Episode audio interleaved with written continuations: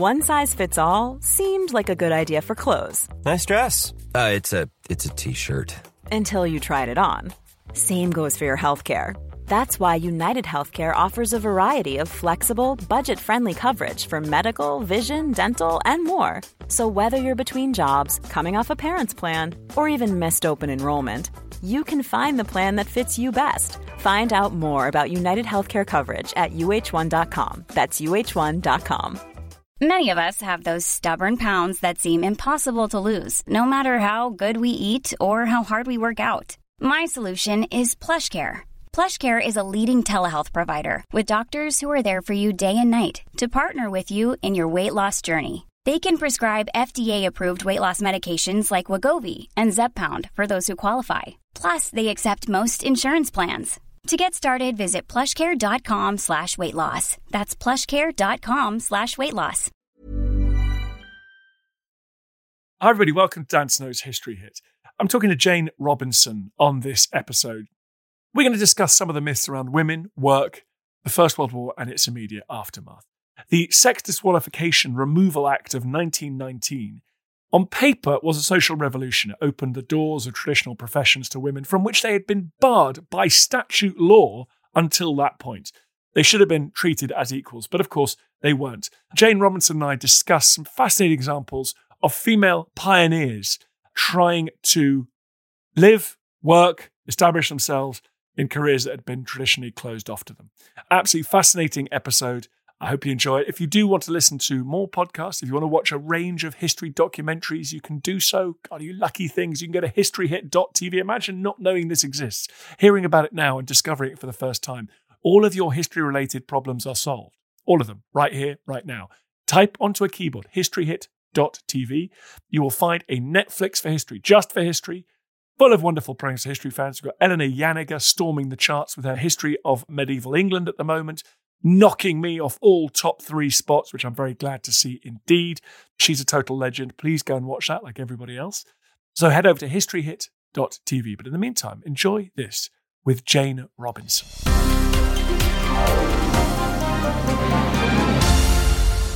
Jane, thank you very much for coming on the podcast. Pleasure.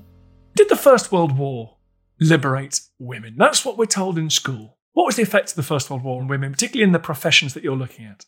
Yeah, I think we do learn that the First World War opened all these doors for women because, of course, the men were away fighting. And so they stepped into the roles that had traditionally been just for men before. So women became doctors. They started to work in offices. They started to work on the railway. All sorts of roles were taken over by women. And then you tend to think, well, that's it job done after the war. The precedent had been set and they could carry on working. But that was not the case for a couple of reasons, really. Returning servicemen obviously wanted their jobs back.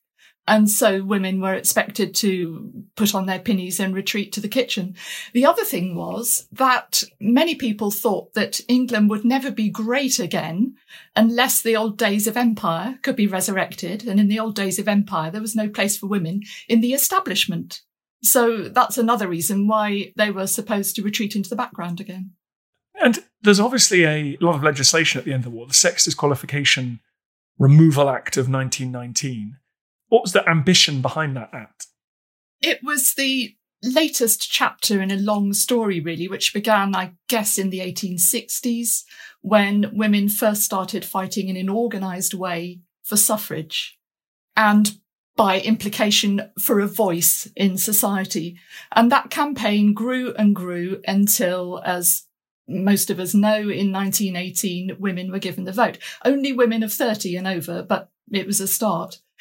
A year after that, the Sex Disqualification Removal Act, or SDRA for um, sake of simplicity, was passed as a sort of part two of giving women the vote. But it was just paying lip service, really, to a very large group of women who by now had had 50 years campaigning behind them and said that they wanted not only a voice in parliament, but they wanted higher education and they wanted the right to use their degrees when they had them in the professions. So it said, well, yes, we won't stop you from working in the traditional professions, but it was very ambiguous. The civil service, for example, had a complete exemption, so they were allowed to sidestep it altogether. And it was couched in such wishy-washy terms that, for example, Cambridge University didn't bother to give its women degrees until 1948, even though under the terms of the SDRA in 1919, that should have been a given. Well, it wasn't obviously anywhere like enough. Was it a start? Was this the first time there'd been a sex disqualification had ever been legislated for by the UK Parliament?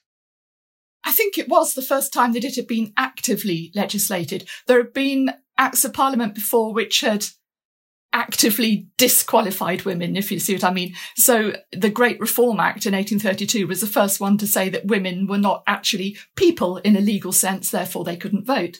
The Medical Act of 1858 said that doctors had to be registered. And of course, women couldn't be registered by the GMC. But the SDRA was the first to actually enable women rather than forbid them from entering the establishment.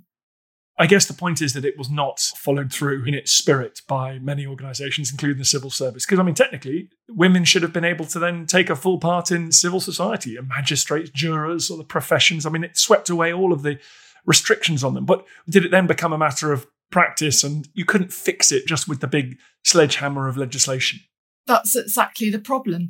You would think that an act like that, especially after women had the vote, would be throwing open the doors of the establishment and saying, come along in, you know, it's ours, come and join us. But that happened in so few cases. And for very concrete reasons, medical schools during the war were open to women because we needed doctors. We needed them desperately. But after the war, certainly in London and elsewhere, medical schools either capped the numbers of women students or forbade them from entering altogether. So they'd had that taste of freedom during the war. And then the doors were slammed shut again. And then even if you could go into the profession, so you could start to read for the bar, for example, after the SDRA was passed in 1919. But then you suddenly hit upon the massive barrier of the marriage bar, which meant that should you choose to get married, then you couldn't work if you were a woman. So the, there were various secondary obstacles in your way, even after the Act was passed. Can we just dwell on that marriage one? Because I meet a lot of veterans from the Second World War who did jobs of extreme importance from Bletchley to plotting RAF and Royal Navy headquarters bunkers. And yet they were all kicked out when they got married. Like, is that kind of a cultural idea about the role of a wife and mother, or were they seen to be a security risk? Like, what's going on with that marriage bar? I think it was mostly cultural. And ah, I don't know, British society was so sclerotic. It was so rigid. It was so resistant to change. So yeah, okay, let's give them a chance in the workplace and that's fine. And we'll respect them perhaps. And they can do their bit and feel that they've contributed to society. But we all know that a woman's real job is to get married and to produce children, to produce strong children who are going to be able to fight the next war and win it. It was articulated, actually. It wasn't even implicit. It was actually explicitly articulated that if a woman used her brain too much, her womb would wither. And if she did manage to produce children, then they would be puny. They wouldn't be A1. They wouldn't be the sort of children that the British Empire needs to progress to the next generation. It's just, it's an extraordinary, the whole thing is it is extraordinary. And it's not that long ago, Dan. That's what's so amazing. I know. And obviously, I don't want to be too self congratulatory because obviously, many women are still involved in the process of equality and emancipation. Too many women in Britain and elsewhere. Talking about some of these women who just got on with it regardless, the pioneers. Yeah, there are some famous names that a lot of us are aware of, like Amy Johnson, who was the super glamorous aviatrix and flew solo from England to Australia in a tiny little tiger moth. She was famous. And I should say about her as well that she was a serious aeroplane engineer. She was president of the Women's Engineering Society for a certain time. That's what really, I was going to say floated her boat, but you know what I mean. But behind the famous names, there was a whole raft of women in all the professions. Women like one of my favourites is Margaret Partridge, who was a lady who worked in the office of an engineering workshop during the First World War. And then somehow got onto the shop floor and started working in the workshops. and then somehow developed herself as what she called a domestic lighting engineer. And she ended up in Devon, which is where she'd grown up, building power plants and connecting entire villages to her electricity. You had only to flick a switch in a Margaret Partridge scheme, and lo and behold, the electricity was there in an hour. Only an hour it took after you'd switched the switch. And she became famous as the lady with the cables.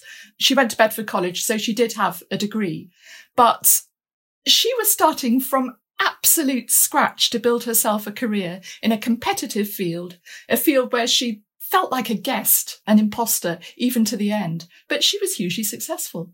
What were the jobs in which they were able to flourish? Was it ones without older, traditional, professional hierarchies and gatekeepers? Entrepreneurialism, for example. Where did they manage to establish themselves? There was no area really that they were able to claim as their own territory.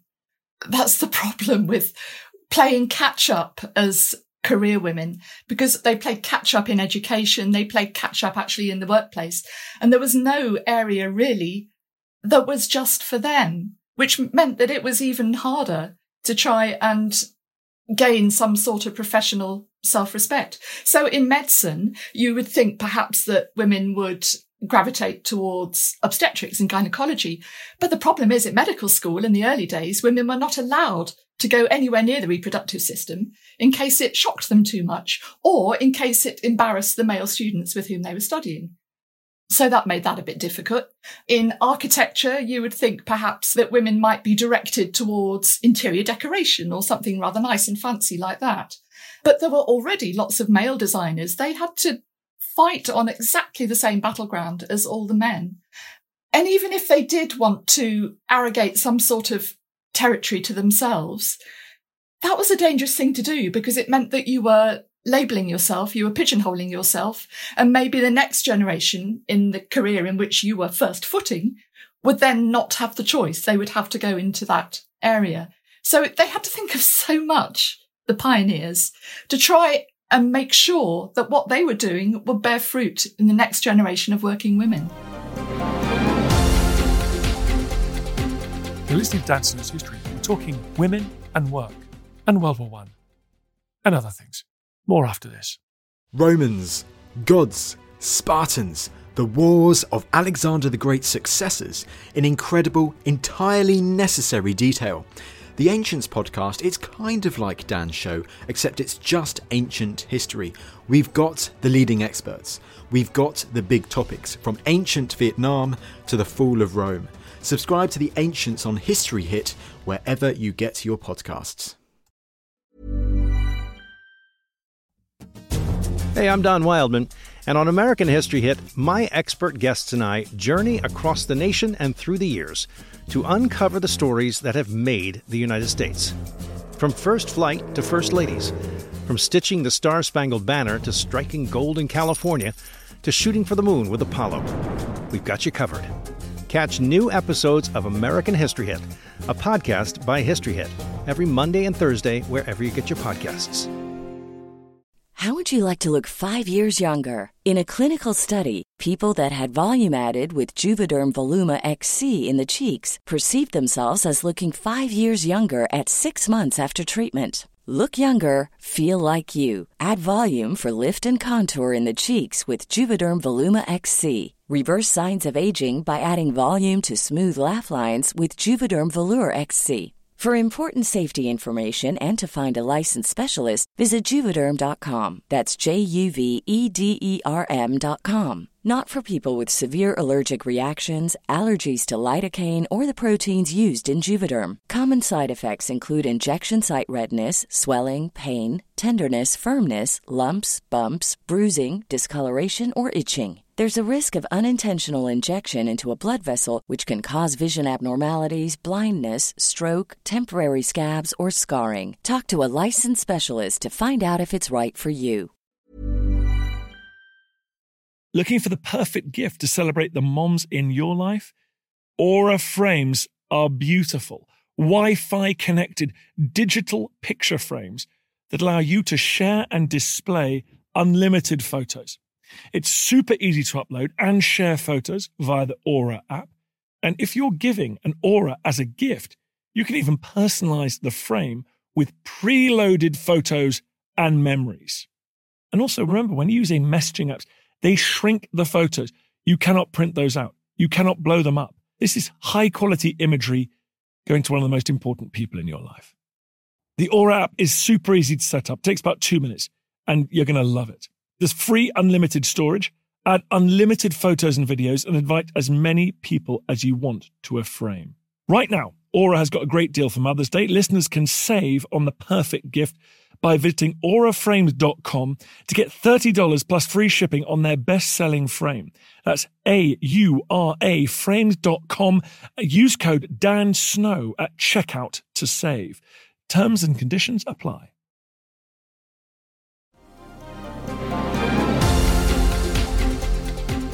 What do you think the next generation of working women do owe these pioneers? Well, equality is a long game, as we know, and we're playing it still. And when I talk to modern women with any sort of professional ambition, they still tell me that they feel like imposters despite years of experience. But I think a really important thing to bear in mind is that role models are not only a comfort, but a real inspiration. And I think it's terribly important to realize that a generation, two generations ago, there were just ordinary women prepared to do what they believed they could do well and pave the way, break down the path with a great machete for those of us who follow. Just bear in mind that these were you and I, but with none of the advantages that we enjoy in the workplace because of what they did. I always think they didn't want to be bloody pioneers and macheting everything out the way. This one's do a bit of doctoring and architecture. I mean, it must be life's hard enough without finding yourself at the cutting edge of being like in an emancipation campaign. It must have just been completely exhausting. I couldn't agree more. And some of them waved the machete with great gusto and a certain militancy. But others, as you say, just wanted to get on with a job that they knew they could do well, that they knew would be valuable, and that they knew would be fulfilling. And it was very hard. What are the lessons, rather than sort of celebrating them and putting them on pedestals? What are the ongoing lessons? What do we need to do in our culture and our organizations to make sure that no other generation has to go through what they went through? Oh, that's such a hard question. I think the thing that got the pioneers through was mutual support, was networking, was a lack of defensiveness, which is what hallmarked the professional workplace before they came along, I think. But at the heart of it all was mutual support. So you get women doctors building hospitals, and using women lawyers as their legal advisors and using women architects um, to actually build the wards. And it's this mutual respect and mutual support which we should hang on to, I think, and that should be at the heart of any sort of progress. Funny, I talked to a few women philanthropist friends of mine. They say the whole point about the boys' club is we don't want to recreate the boys' club. But unfortunately, often that network effect is really important. But are we in danger of just turning ourselves into what we were trying to overturn. Well, the thing about the old boys club is that it was pretty exclusive in many ways. If it was school, if it was university, if it was military, if it was the services, it, it was an exclusive club almost by definition. The thing about women's social networks is that they were born out of inclusivity. So I guess the first network was the suffrage campaigners in the 1860s. And that was people wanting to give every woman a voice. It was reaching out and it wasn't defending territory. It was trying to explore and reach out and bring light to women's lives. And I think that sort of network is the one that bears healthy fruit. Good point. Yeah, these are not people trying to get all their mates from Harrow into senior positions. Which other women should we know more about? Should we look to for inspiration from this generation? One of my favourites is a young woman called Gwyneth Bebb. She was a Welsh girl. She was one of the first to read law at Oxford. And Oxford didn't give its women degrees till the SDRA, till 1920 actually, but she went up during the First World War. She had an ambition to be a lawyer. And she actually sued the Law Society for not letting women train as lawyers before the SDRA was passed. Of course, she got nowhere because you had to have a precedent to train as a lawyer if you were a woman. And because no women had trained before, there was no precedent. So it was this horrible, circular, smug argument going on. But she persevered. And when the SDRA was passed, she was one of the first to be accepted to read for the bar at Lincoln's Inn. She was admitted to Lincoln's Inn the day after her first daughter was born. So this disproves immediately the common argument that if you were a clever woman, you were infertile. And also, nobody would want to marry you anyway because you were probably as ugly as sin if you used your brain. She did incredibly well at Lincoln's Inn. She also worked for the Ministry of Food during the war. She got an OBE for her war work. She had another baby. You would think she almost had it all. Incredibly sadly, Gwyneth died in childbirth after her second baby was born. And her future looked so bright. And to those of us who admire her. As I say, she almost had it all. To those who thought that training women for law was a waste of time, and there were plenty of them, they said, Oh, sad, isn't it? But there you are. She's a woman. She died in childbirth. What a waste of a damn good training. So many people were inspired by Gwyneth to carry on, become barristers. And she's a real heroine today, not just to women in the law, but to members of her own family who are so, so proud of her. It's amazing the lengths to which men went to exclude women. Do you think the deep, dark reality for men is that we all thought, actually, if we let these people apply for these jobs, they're going to be better than we are? It has to be insecurity. Yes. I mean, that, that was a very valid point. They did think they would be better than them. That was one of the reasons why they didn't really want women to take university degrees because they started getting rather better marks than a lot of the men. I think another reason was that it was somehow thought undignified for a man to take orders from a woman. So if a woman was promoted above a man, that would be very distasteful. An explicit argument against women being in any position of authority at work was that men's wives wouldn't like it if they'd been told what to do by another woman at work. I mean, you're saying there's a depth of prejudice, but there was a shallowness as well. It was playground prejudice. One of the reasons that men didn't want women to read for the bar was because you have to go to regulation dinners at your inns of court. And they said, well, the women might eat all the cheese. And then architects said, we can't have women architects. Quick, let's think of a reason why we can't have women architects. I know ladies can't climb ladders.